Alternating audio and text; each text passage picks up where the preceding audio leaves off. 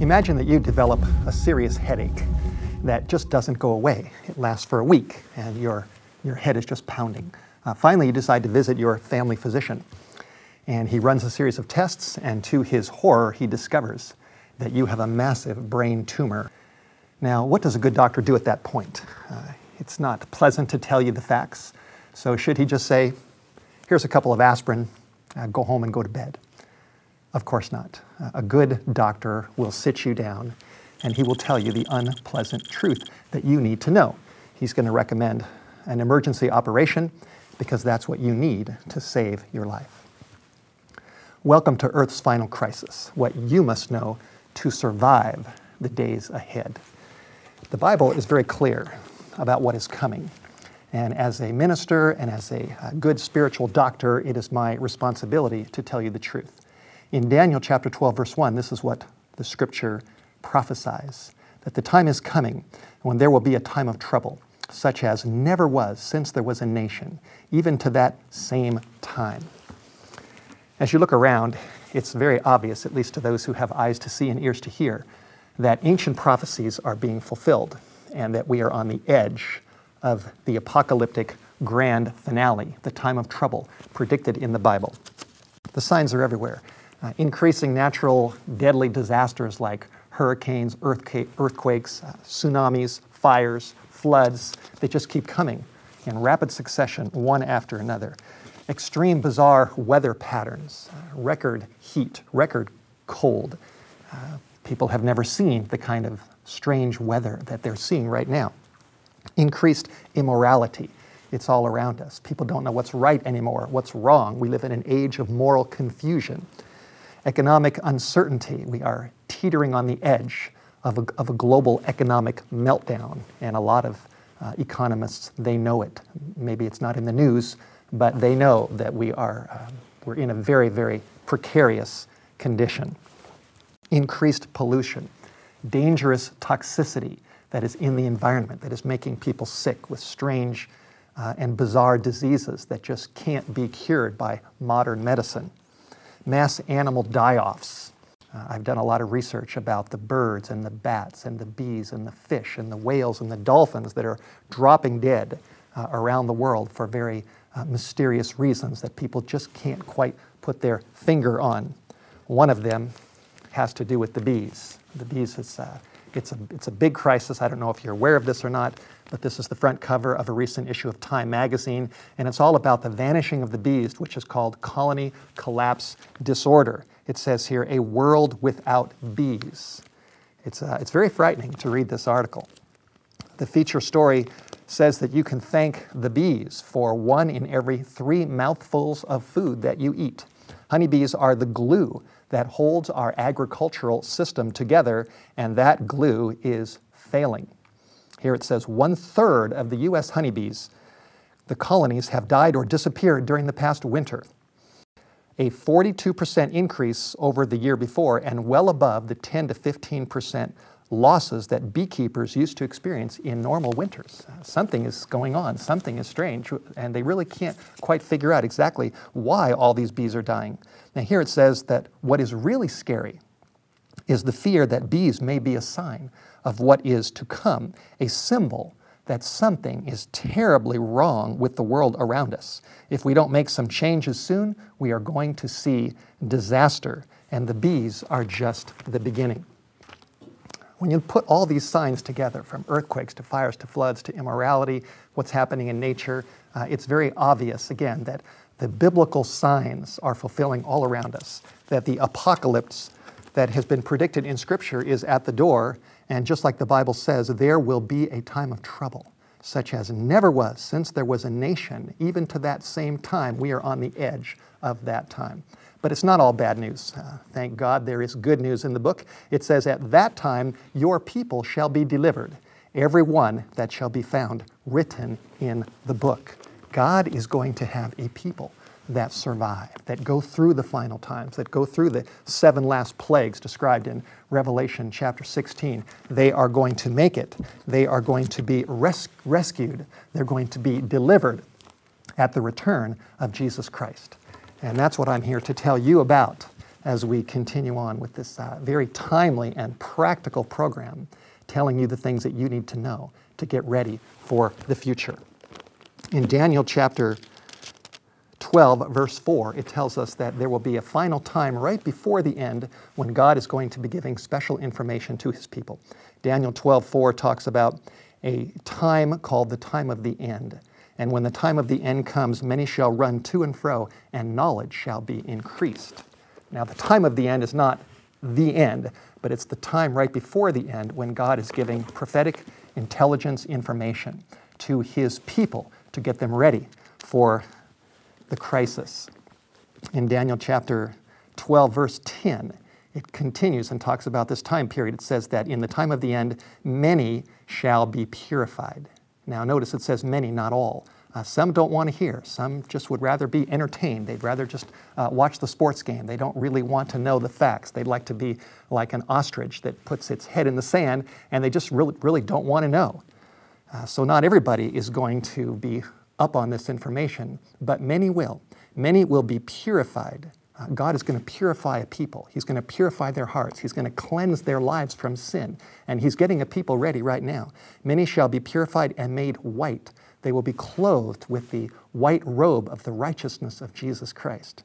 And then they will be tried, they'll be tested, they'll be uh, in the middle of the storm, but they will stand up for God and do what's right when the crisis hits. And then it says, but the wicked will do wickedly, and none of the wicked will understand. The wicked just, they just don't want to know. They'd rather take two aspirin and go to bed than learn the facts. The wicked will do wickedly, and none of the wicked will understand, but the wise they shall understand. God is going to have a people who are wise, a people who study the Bible, a people who know the facts, and who understand what is coming. There are many verses in the book of Revelation that talk about the future. Revelation chapter 3, verse 10 tells us that we are on the edge of the hour of temptation, which shall test those who dwell upon the earth. Revelation 13, verse 16 and 17 says that the time is coming when something called the mark of the beast will be enforced around the world, which we'll talk about in a little while. Revelation 16, verses 14 to 16, tells us that there is a final battle, the great day of God Almighty, and that we need to be on God's side and not on the side of the enemy. Revelation 22, verse 7, which takes us down to the very last chapter of the Bible, the very final words of God before the end. Chapter 22, verse 7 says, Jesus says, Behold, I am coming quickly. I am coming quickly. The conclusion of all of these signs and all of this uh, apocalyptic, this, the final scenario is ultimately the return of Jesus Christ. Jesus says, Behold, I am coming quickly. Uh, and that being the case, the key to pr- our preparation is not guns, it's not gold, it's not uh, charcoal filters and dried fruit and beans and getaways and hideouts, uh, as important as some of those things may be. The golden key to getting ready for the apocalypse is getting to know the one who is coming again. It's getting to know Jesus. He says, Behold, I am coming quickly. And then he says, Blessed is he who keeps the saying of the prophecy of this book. God has given us a book. He's given us information. He's given us biblical prophecy that we need to know. The real intelligence information that you need and that I need, it's not going to come from Nostradamus, from Edgar Cayce, from uh, Greek or Roman oracles. It's not going to come from Chinese seers or astrologists or witches or horoscopes or palm readers. It's going to come from the prophecy of this book. It's going to come from God's book God's Word. In Revelation 22, verse 10, it says, Seal not the sayings of the prophecy of this book, for the time is at hand. The seconds are ticking. Time is running out. The signs are all around us. The final crisis, the time of trouble is coming. The mark of the beast is coming. Uh, the last battle is coming, and we need to make sure that we are survivors, that we make it through these final days, that we are among those who are ready for the return of Jesus Christ. And that's what Earth's final crisis, what you must know to survive, is all about. So don't go away. As a good doctor, I'm about to give you the facts that you need to know to be ready for the return of Jesus Christ. Revelation chapter 16, verse 16, describes the final battle between good and evil. Verse 16, calls it Armageddon.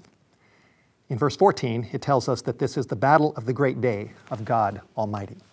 We want to be on God's side in that final war. We want to be uh, on the side of truth and righteousness. But in order for us to be on God's side, it is also very helpful to us to know our enemy, to know what he's up to, to understand his satanic strategy in these end times. And part of that strategy is revealed two verses before verse 16.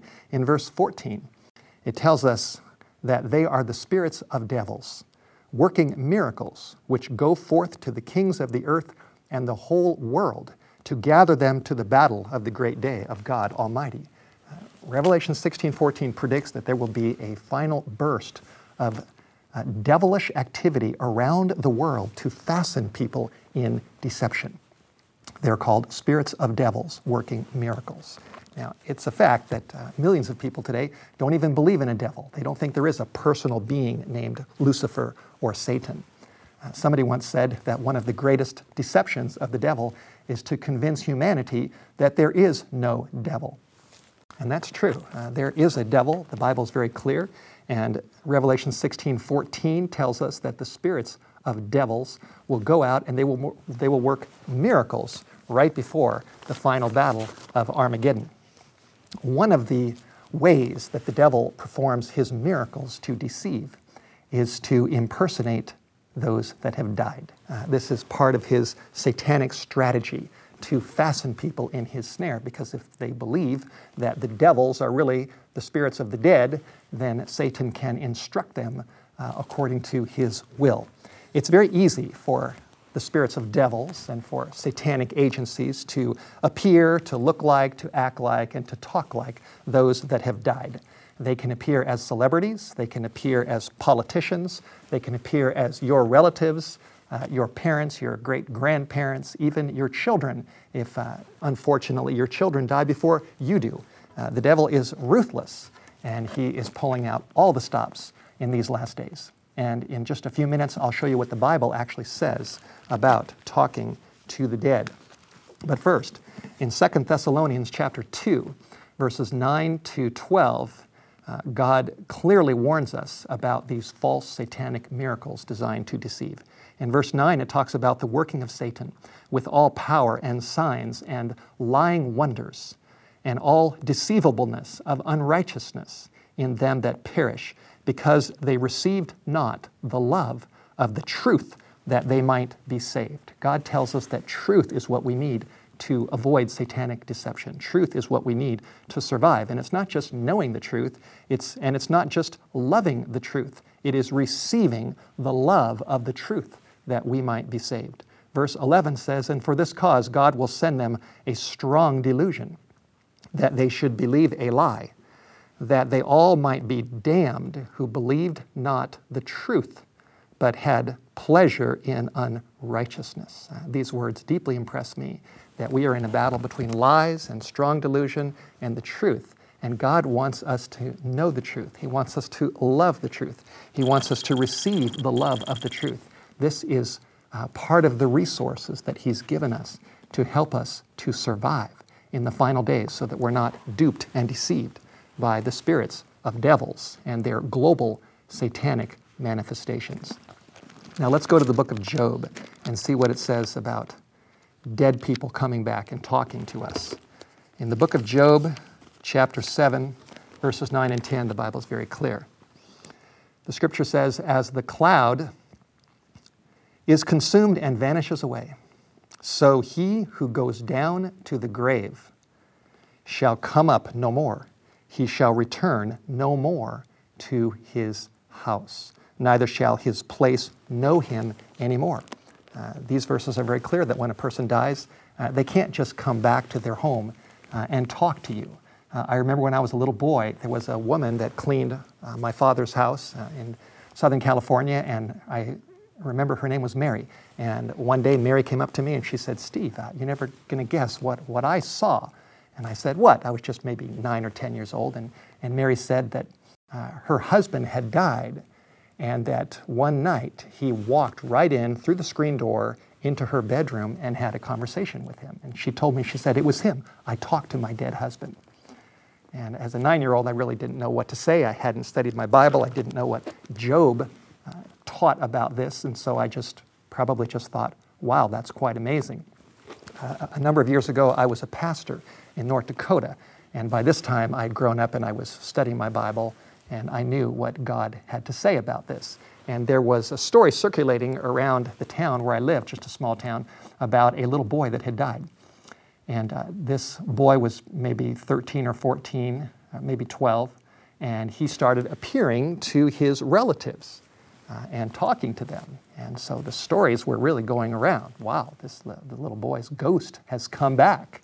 Uh, well, as time went on, eventually this ghost appeared to this uh, little boy's, or uh, this young young man's grand grandmother, and this grandmother knew her Bible. She knew what the Bible says that those who go down to the grave don't come back and that they do not return anymore to their houses.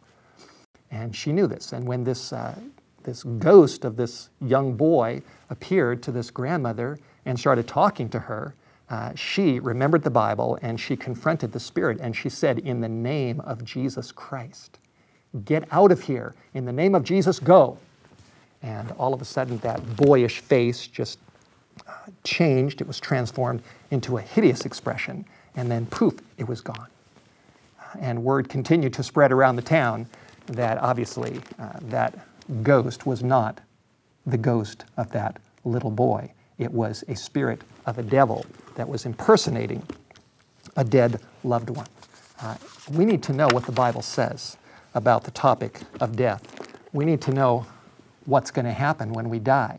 Uh, if we don't, we are subject, we are actually sitting ducks uh, that can easily be misled and be deceived by spirits of devils impersonating the dead. Uh, somebody once said, Be careful of a half truth because you may end up with the wrong half. We need more than half truths in these last days. We need the whole truth and nothing but the truth, so help us God. And that truth is in the Bible. And the Bible is very clear that communication with the dead is taboo. It's out. God says, no, stay away from it. Don't be involved at all. Now, here's the reason.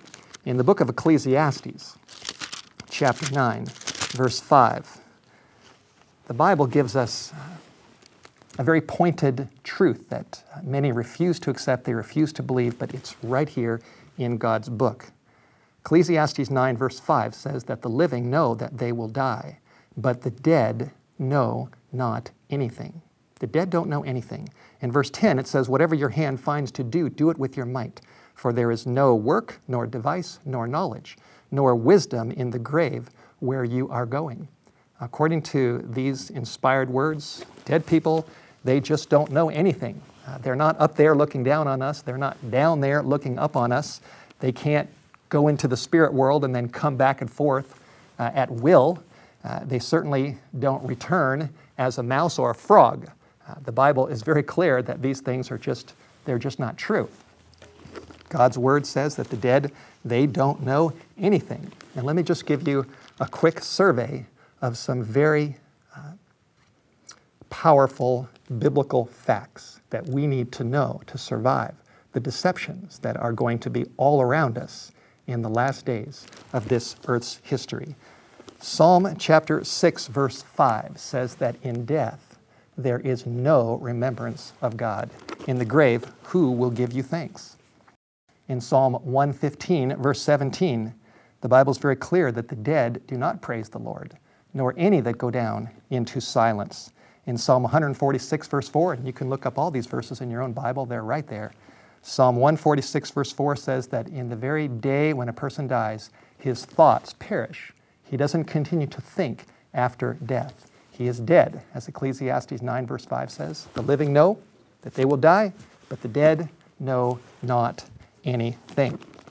1 Corinthians chapter 15, verses 3 and 4 tell us, in the midst of the bad news, it tells us the good news, that there is hope on the other side of the grave, that death is not the last word, that uh, when we breathe our final breath, uh, that we can still hope for a future and it's, it's a beautiful future. In 1 Corinthians chapter 15, verses 3 and 4, it tells us what, what Jesus did for us the gospel, the good news. of our Savior. Paul wrote, I delivered to you first of all that which I also received, how that Christ died for our sins according to the Scriptures, that he was buried, and then he rose again the third day according to the Scriptures.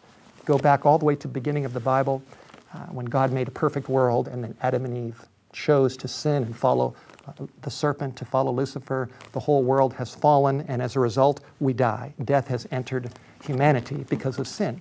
But the good news is that uh, God still loves us. He hasn't forsaken His world, He hasn't turned His back on us forever, but He sent His own Son to come down into human form, to live a perfect life, a holy life, a loving life, a godly life. And at the end of that life, the Bible says that Christ, He died. He gave His life. He suffered in Gethsemane and on the cross, and He died for our sins according to the Scriptures. And, uh, and He was really dead. Jesus Christ really did die. He entered the grave. He was placed in Joseph's tomb, and a big rock was placed over the darkness of that tomb. He was buried, but on the third day he rose again from the dead according to the scriptures. Jesus died, was buried, and he rose. Here's resurrection from the dead. Verse 6 says that he was seen by about 500 people after his resurrection, of whom the greater part remain to this present. But then Paul says some of them have fallen asleep, which means they've died. In the Bible, death is simply described as a sleep. Just like when you go to bed at night, you're out, and if you have an alarm clock, uh, in the morning, it wakes you up, and it's time to wake up. And the Bible talks very clearly about death, burial, and resurrection. In Daniel chapter 12, verses 2 and 3, it says that many of those who sleep in the dust of the earth will one day awake, some to everlasting life, and some to shame and everlasting contempt. In John chapter 6, Jesus very clearly tells us four times about the hope that we have as believers in Him. Those who trust in Jesus, who give Him their sins and receive His forgiveness. John chapter 6, verse 39, Jesus said, I will raise them up again at the last day. Verse 40, I will raise him up at the last day. Verse 44, I will raise him up at the last day. Verse 54, I will raise him up at the last day. Four times in John chapter 6, Jesus Christ promised that those who believe in him will be resurrected at the last day. Jesus strongly taught death, burial, and resurrection. In 1 Thessalonians chapter 4, and this is a wonderful and it's an encouraging and it's a powerful passage in the Bible which I have read uh, to bereaved families many times uh, after they have laid a loved one into the grave. 1 Thessalonians 4, verse 16, tells us that someday, and I believe it's very soon, the Lord Himself will descend from heaven with a shout with the voice of the archangel, with the trumpet of God, and the dead in Christ will rise first. That's a resurrection. Then we who are alive and remain shall be caught up together with them in the clouds to meet the Lord in the air. So shall we ever be with the Lord. Wherefore, comfort one another, Paul says, with these words. These words from God have been given to us to comfort us in time of loss. I heard an old, about an old saint who said, If you miss me, don't dismay.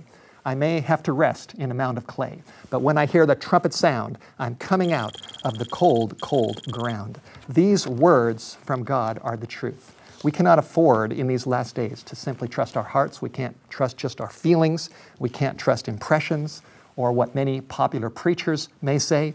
We can't even trust New York Times best-selling books that claim to have people seeing things on the other side that really just don't agree with the Bible. And we certainly can't uh, just rely on miracles because many of these signs and wonders will be false. They'll come from the spirits of devils uh, trying to trick us and to lead us away from Bible truth. If we don't know the truth about death, burial, and resurrection according to the Bible, we don't have a ghost of a chance. But if we want to be ready for the battle of the great day of God Almighty, if we, if we want to survive these final days, then we need to know the truth of what Jesus Christ taught and hold on to it no matter what. The book of Revelation is the last book of the Bible. It's the greatest book on prophecy ever written. And in chapter 14, we read about three angels' messages that God sends to the whole world to help people to get ready for the return of Jesus Christ. In Revelation 14, verse 6, the first angel talks about the everlasting gospel, which is the good news of Jesus, that he came down here, became a man, died on the cross for all of our sins, and then rose from the dead. In verse 7, it says, Worship him that made heaven and earth and the sea and the fountains of waters. And then verse 12 says, Here is the patience of the saints. Here are they that keep the commandments of God and have the faith of Jesus. And these people, these saints, these commandment keeping saints who follow Jesus, uh, are the ones that are ready for the return of Christ. In verse 14, John wrote, And I looked, and behold, a white cloud and upon the cloud one sat like the Son of Man, having on his head a golden crown, and in his hand a sharp sickle. So the sequence is in the last book of the Bible, in Revelation 14, we have the three angels' messages talking about worshiping the Creator, keeping the commandments, following the everlasting gospel, and those uh, messages develop a people who are ready for the return of Jesus Christ. The world that we live in is filled with laws. Every country has its laws. There are even a lot of laws in the Bible. But there is one set of laws that tower above all other laws that have ever been written by man. I have here two solid tables of stone. Uh, these are the Ten Commandments. And what makes the Ten Commandments so unique, so different from every other body of laws, is that they were written not with a pen, not with a pencil, not with uh, some kind of a stylus or computer mouse or uh, speech recognition, audio speech recognition. It's not some high technology, but these commandments were written with the finger of God Himself. That's what the Bible says in Exodus chapter 31, verse 18. And they were written on solid stone, which means that they can never, they can never be changed. And the Bible tells us in Revelation 14, verse 12, that God is going to have a people a group of saints who keep the commandments of God and have the faith of Jesus and who are prepared for the return of Jesus Christ. Now, I want you to sit down and brace yourself because I'm going to tell you something that is not politically correct. It's not, uh, uh, in many religious circles, it's not religiously correct. Uh, it's an unpopular truth, but it's as solid as what was written with the finger of God. We read in chapter 14, verse 7, that God is going to have a people who worship Him who made heaven and earth, the sea, and all that is in them, who worship the Creator. Verse 12 says these saints are going to keep the commandments of God. Now, it is a fact that when you look at the Big Ten, the Ten Commandments, there is only one, only one of these ten that specifically talks about the Creator of heaven and earth, the sea and everything in it. Uh, and it's right there in the very heart of the law of God. And it is commandment number four that talks about remembering and not forgetting the Sabbath. Now, if you have a Bible, I invite you to open up to Exodus chapter 20. And let's take a look at this fourth commandment, which is written with the finger of God on tables, which was written with the finger of God on a table of stone. Exodus chapter 20, verse 8, the Bible says, Remember the Sabbath day and keep it holy. I think it's safe to say that there are millions of Bible believing Christians today that have a general belief in the Ten Commandments. They believe in the authority of God's law. If you ask them, should we avoid idols, which is commandment number two, they'd say, of course. What about uh, lying? Should we lie? They'd say, no, definitely not. That's commandment number nine. Commandment number six talks about killing. Number seven talks about committing adultery. Uh, commandment number five says, honor your father and mother. And most Christians would agree yes, we need to follow those commandments. They're just, they're just basic moral laws that we need to live by. But when it comes to commandment number four, when it comes to the commandment that says, remember the Sabbath day to keep it holy, for some strange reason, uh, many just flip flop. And all of a sudden they say that you know, really, that commandment, it just really doesn't make any difference what, what day you keep. But that doesn't make any sense. Does it make sense that the only commandment that God says, remember, is the only one that it's okay for us to forget? No, it doesn't make any sense at all. The fourth commandment continues and says, Six days you shall labor and do all your work, but the seventh day is the Sabbath of the Lord your God. In it you shall not do any work. Now, what is the seventh day anyway? Which day of the week is that? Uh, if you ask any Jew, or at least if he's a good Jew, he'll tell you that the seventh day Sabbath is from sundown Friday night to sundown Saturday night. If you look up uh, Saturday in the dictionary, it'll tell you it's the seventh day of the week. If you look it up in an encyclopedia, it'll tell you it's the same. Matthew, Mark, Luke, and John in the New Testament are very clear that Jesus Christ rose from the dead not on the seventh day, but on the first day of the week. That's the day that Jesus rose, which is Sunday. He rose on the first day of the week, but the first day of the week is not the seventh day. It's not the day that is specified in the fourth commandment. In verse 11, Exodus 20, verse 11, gives us the reason why we should keep the seventh day Sabbath. It says, For in six days the Lord made heaven and earth and the sea and all that in them is, and he rested on the seventh day. Wherefore the Lord blessed the Sabbath day and hallowed it. He made that particular day a holy, special day. Now, let me just give you a brief history lesson uh, based on the Bible. I don't have time to read all of these verses, but uh, you can write them down or you can look them up later. Uh, they're very clear right in the Bible.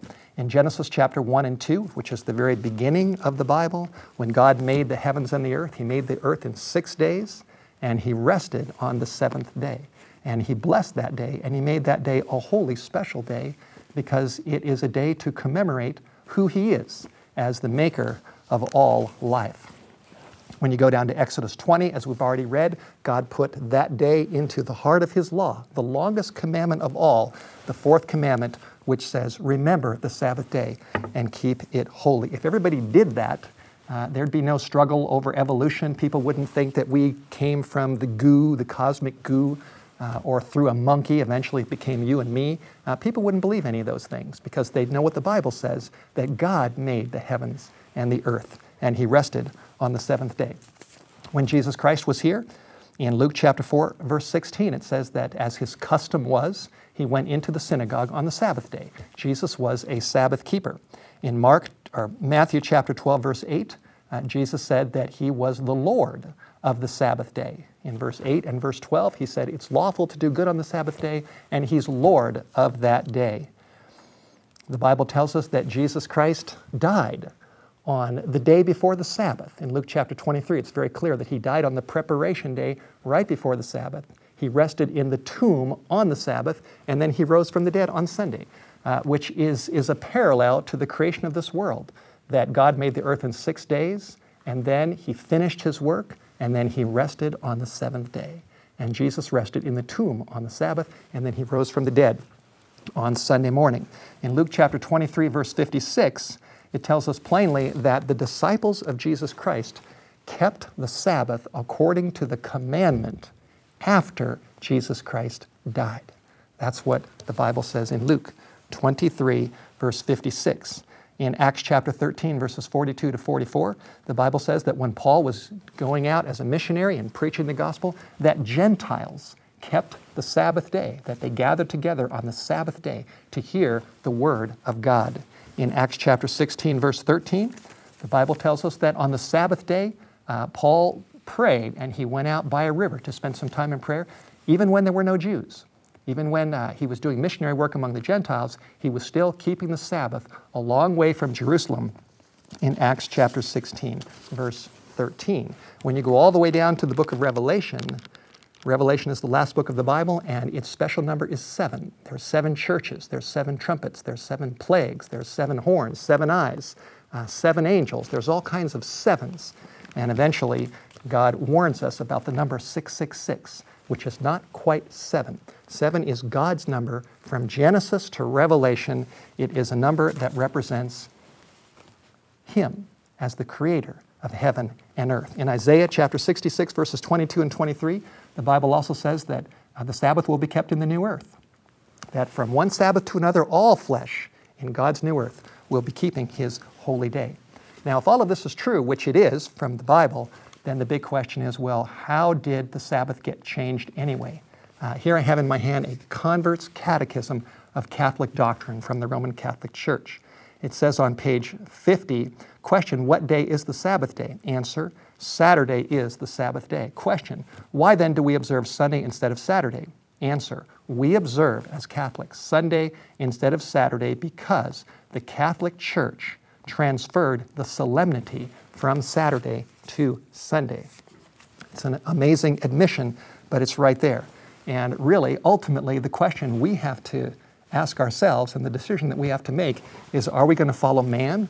Are we going to follow the Catholic Church? Are we going to follow even what the Pope says? Or are we going to follow what God says and what He wrote with His own finger on solid stone? That's the issue man or God. I've made my decision, and I hope that you will make yours as well. Now, what about grace? Uh, aren't we saved by grace? We don't need to keep the law because we're saved by grace, many say. When you look up Ephesians chapter 2, verse 8, Paul is very clear that yes, we are saved by the grace of Jesus. That what happened was on the cross, Jesus took our sins of breaking his law into his, mind, into his mind and into his heart, and he died on the cross for every sin we've ever committed. Praise God. But that doesn't change God's law. He rose from the dead, but that doesn't change God's law. In the same book of Ephesians, chapter 6, verses 1 to 3, Paul is very clear that Christian children should still obey the fifth commandment honor your father and your mother. In John chapter 14, verse 15, Jesus said, If you love me, keep my, my commandments, which is actually a quote from the third commandment right here, written with the finger of God. So, yes, we're saved by grace. It's grace that, that forgives us because we've broken God's law. It's grace that clothes us in Christ's robe of righteousness. It's grace that gets us out of the pit of sin. But when we're changed by grace and when we've been renewed and transformed by His love and His goodness and His power, then we are going to become commandment keepers because that's what the Bible says. Back to Revelation chapter 14. Chapter 14, we have the three angels' messages to the whole world. Verse 6 talks about the everlasting good news. Verse 7 says, Worship him that made heaven and earth and the sea and the fountains of water. And then verse 12 says, Here is the patience of the saints. Here are they that keep the commandments of God and the faith of Jesus. It is a fact that when you look at the Big Ten, which God wrote with his own finger on two tables of stone, there is only one only one commandment that has to do with worshiping the creator of heaven and earth, the sea and everything in it. And that is the fourth commandment that tells us to remember, not to forget, the seventh day Sabbath, because that is God's day to commemorate Him as the maker of heaven and earth. Here is the patience of the saints. Here are they that keep the commandments of God and the faith of Jesus. Verse 14 I looked and behold a white cloud and he that sat upon the cloud was the Son of Man. God's going to have a group of commandment keeping people who love Jesus, who follow the Bible, who are ready for his return. That is the truth that you need to know, and may God help all of us to follow his truth. The book of Revelation is the last book of the Bible, and it contains God's last warning for a perishing world before the return of Jesus Christ. That last message is called the third angel's message in Revelation 14, verses 9 to 12. The Bible says, And the third angel followed them, saying with a loud voice, If any man worships the beast and his image, and receives his mark in his forehead or in his hand, the same shall drink the wine of the wrath of God, which is poured out without mixture into the cup of his indignation, and he shall be tormented with fire and brimstone in the presence of the holy angels and in the presence of the Lamb and the smoke of their torment ascends up forever and ever. And they have no rest, day or night, who worship the beast and his image, and whoever receives the mark of his name. This is the most solemn warning in the Bible, and it's a warning about getting or not getting the mark of the beast. Uh, the mark of the beast is obviously not a minor matter. It's a life or death matter. It has to do with our souls and with eternity. The Bible is very clear on that. Those who get the mark, they will not survive. Now, there's a lot of speculation about what this mark is, who the beast is, what the mark is. Uh, many think that it's some kind of high tech computerized microchip that's going to be placed under the skin, in the hand, and in the forehead. There are some problems with that idea. Uh, first of all, you know, what if technology changes? What if they do an upgrade? What if the uh, computer breaks? Uh, there's a lot of issues to deal with, but the bigger question is, is that really what the Bible says? Is the mark of the beast something that is just uh, skin deep, or is it something much, much deeper than that, that goes to our minds and to our hearts? Well, let's find out. Let's have a Bible study about this very controversial subject. In Revelation 14:9, we again read about a warning about worshiping the beast and getting the mark. Obviously, we need to know who this beast is in order to understand this subject. So I hope you're sitting down because I've got some uh, solemn information to share with you. When it comes to the beast, if you were to go back 400 years from today, uh, approximately and find Martin Luther, who founded the Lutheran Church, and ask him, Who do you think the beast is? He would give you a straight answer. If you were to talk to John Calvin, who founded the Presbyterian Church, and ask him, Who is the beast? he would give you the same answer.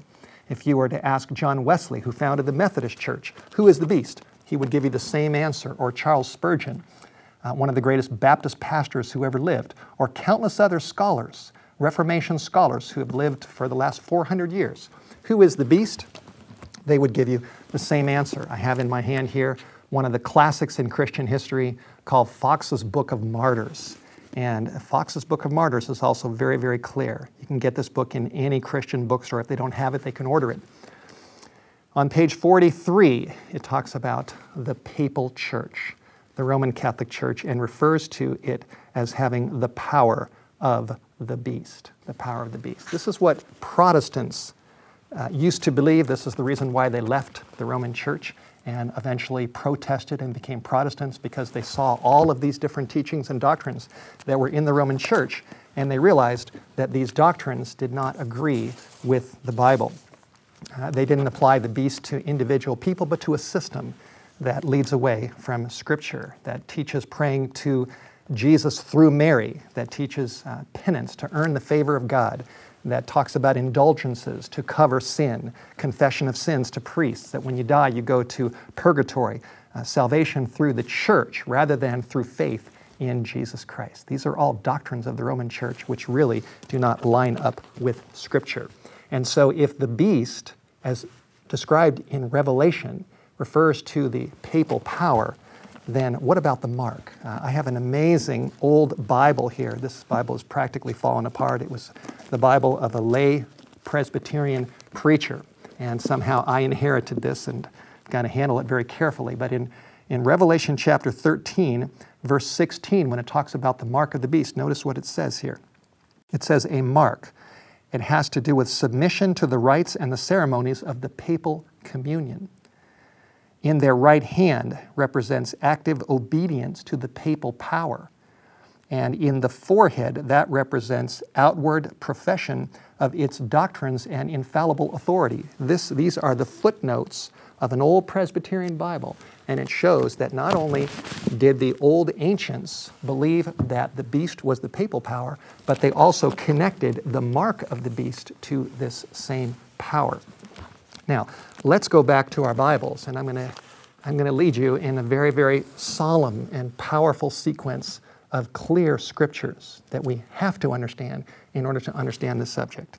Revelation chapter 14, in verse 7, the first angel says, Worship him that made heaven and earth and the sea and the fountains of waters. Verse 9 warns, Don't worship the beast and the image, and don't get the mark. So verse 7 tells us to worship the Creator. And verse 9 says, don't worship the beast. And then verse 11 talks about whoever receives the mark of his name, the mark of the beast. And then verse 12 says, Here is the patience of the saints. Here are they that keep the commandments of God and the faith of Jesus. Uh, these scriptures are very, very clear. They tell us to worship the Creator, not the beast. They tell us to, they tell us to keep the commandments and to avoid the mark. And as I mentioned in the last segment, when you look at the Big Ten, the Ten Commandments, which God wrote with his own finger on solid stone, there's only one commandment about the Creator, which is the fourth commandment that says, Remember the Sabbath day and to keep it holy. And that commandment has been specifically changed by the Roman Catholic Church. Here again, the Catechism of the Catholic Church. I didn't write this, this is an official uh, document from, from Rome, from the Roman Church. Page 50, question What day is the Sabbath day? Answer Saturday is the Sabbath day. Question Why then do we observe Sunday instead of Saturday? Answer We observe Sunday instead of Saturday because the Catholic Church transferred the solemnity from Saturday to Sunday. The Roman Catholic Church not only changed the Bible Sabbath, which God wrote with his own finger on stone, into the first day of the week uh, and claimed that change as her act, but she also believes that that act is a mark of her spiritual authority, that she really is the true church of Jesus Christ. That is a belief of the Roman church. Changing the Sabbath, according to Rome, is and represents a mark of its authority. Who else could change the law of God except the true church, says Rome. But as I look at these issues, my conclusion is that what God wrote is uh, above and beyond anything that man has to say. Revelation chapter 13, verse 16 tells us that at some point in the future, when the final crisis hits, as a result of this crisis and as an apparent solution to a crisis, there will be the enforcement of a mark. Revelation 13, 16 says, He causes all, both small and great, rich and poor, free and bond, to receive a mark in their right hand, their right hand, or in their foreheads, that no man might buy or sell save he that had the mark, or the name of the beast, or the number of his name. If it is true, what I'm telling you, and what um, other people believe who have studied this out very carefully, if it is true that the mark of the beast is the mark of the authority of the Roman Church in changing the Bible Sabbath into the first day of the week, if that is true, and if Sunday is to become the final mark of the beast in the last days, then we must expect that there would be Sunday legislation around the world at the very end of time. Is that a possibility? Could such a thing ever happen, especially in America, the land of the free and the home of the brave? Well, let me give you a little history lesson. Sunday has been enforced by law for a long time. Uh, it started in the year 321 by the Emperor Constantine in Europe. Uh, study European history, you'll find Sunday legislation in various degrees that has happened off and on. In the history of, of Britain, of, of England, there were Sunday laws. Go to the time of early colonial America when the pilgrims came across uh, the Atlantic and began to settle uh, and to develop colonies. There were strict Sunday laws in the American colonies. They were called blue laws. There are organizations today, such as the uh, European Sunday Alliance, that are pushing for Sunday legislation. There are Sunday laws right now uh, to various degrees in Germany. The Roman Catholic Church is pushing for Sunday legislation. They would like to see it around the world. Uh, is this possible that Sunday could ever be globally enforced by law? I'd like to take you back to the fateful Tuesday, September 11, 2001, when the two Twin Towers came down uh, in New York, in the heart of our financial center.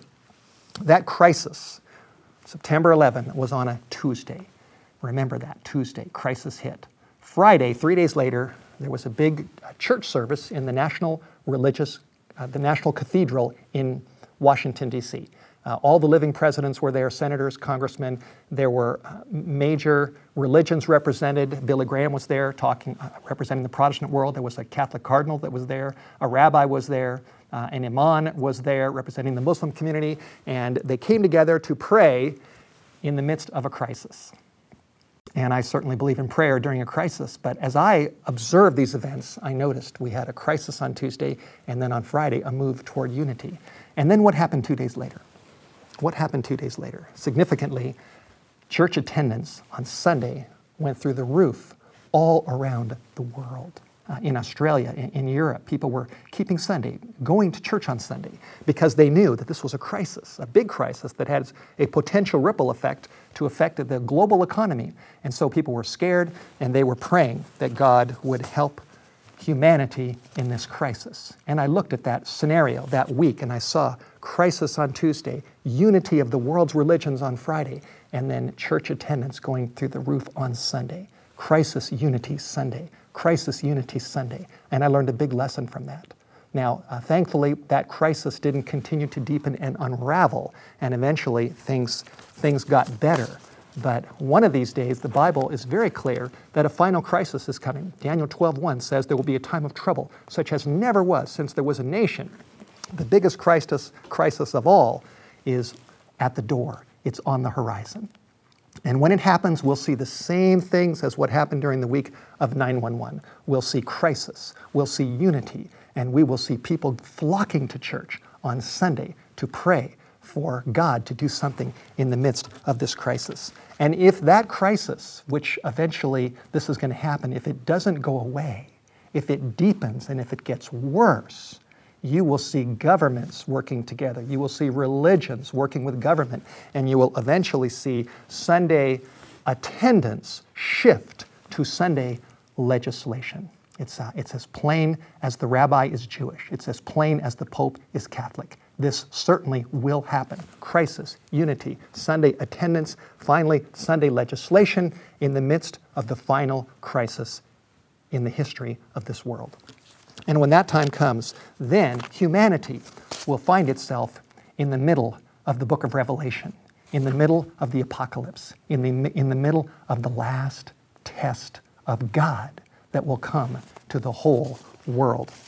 Revelation 14, verse 9 the third angel's message will sound with a loud voice and say, If any man worships the beast and his image and gets the mark in his forehead or in his hand, the same will drink the wine of the wrath of God. And then verse 12 will appeal to people don't do it, but be among the saints who keep the commandments of God and the faith of Jesus. Be among that group that love Jesus, that follow Jesus, that have been saved by His grace and touched by His power. And because they love the Lord, they're willing to stand up for all the Ten Commandments, including the one that God said, Remember, remember, don't forget. Everyone will have to make a choice during that final crisis when people hear the truth that they must know to survive. Those that reject it, uh, those that believe in the beast, will get his mark in their foreheads, which represents their mind, their minds. And God will see that. Those who go along with the beast will get the mark in their hands because they're doing what they shouldn't be doing. They're rebelling against God Himself, fighting His law, and they're following the beast and getting the mark. But God will have a people who will not do it, who will stand for Jesus no matter what, even if they have to they don't they can't buy or sell no matter what they're going to follow jesus and keep the commandments of god and the faith of jesus. These people will be uh, sealed and protected. When the seven last plagues in chapter 16 fall on those that get the mark of the beast when the final trouble hits the world god will have a people who go all the way through to the end and who are ready for the second coming of jesus christ. I want to be one of those people. During the american civil war somebody asked abraham lincoln and they said, Brother Lincoln, do you think God is on our side? And his response was, uh, I'm not concerned whether God is on our side. The big question is, are we on his side in this war? May God help you and me to be on God's side, to survive, to go all the way through, and to be ready for the return of Jesus Christ. In the last chapter of the Bible, in verse 16, Jesus says, I, Jesus, have sent my angel to testify to you these things in the churches. I am the root and the offspring of David, and the bright and the morning star. A number of months ago, my little boy, who at that time was eight years old, came running into the living room early in the morning. Uh, his name is Seth. And he said, Daddy, Daddy, I just had a dream. And he said, In my dream, I was uh, taken up to the New Jerusalem. Daddy, I saw the streets of gold. And then he said, Daddy, I saw a throne inside the city, and on the throne, he said, Daddy, I saw Jesus Christ. And he was so bright, he was so bright, I had to squint in order to look at him. And I thought, wow, what a dream. Uh, the truth is that Jesus Christ is the center of the entire Bible. In John chapter 1, it tells us that Jesus is really the one who made the earth in six days and who rested on the seventh day. When Adam and Eve sinned and went against God, Jesus did not forsake us. On Mount Sinai, it was Jesus that came down and wrote the Ten Commandments with his own finger to show us what's right and what's wrong and what sin is. The New Testament tells us that God so loved the world that he sent his own son, that Jesus came down here, born in Bethlehem. He lived a perfect life. He kept the Ten Commandments for us. And then in Gethsemane and on the cross, he took our sins, all of our sins, into his mind, into his heart.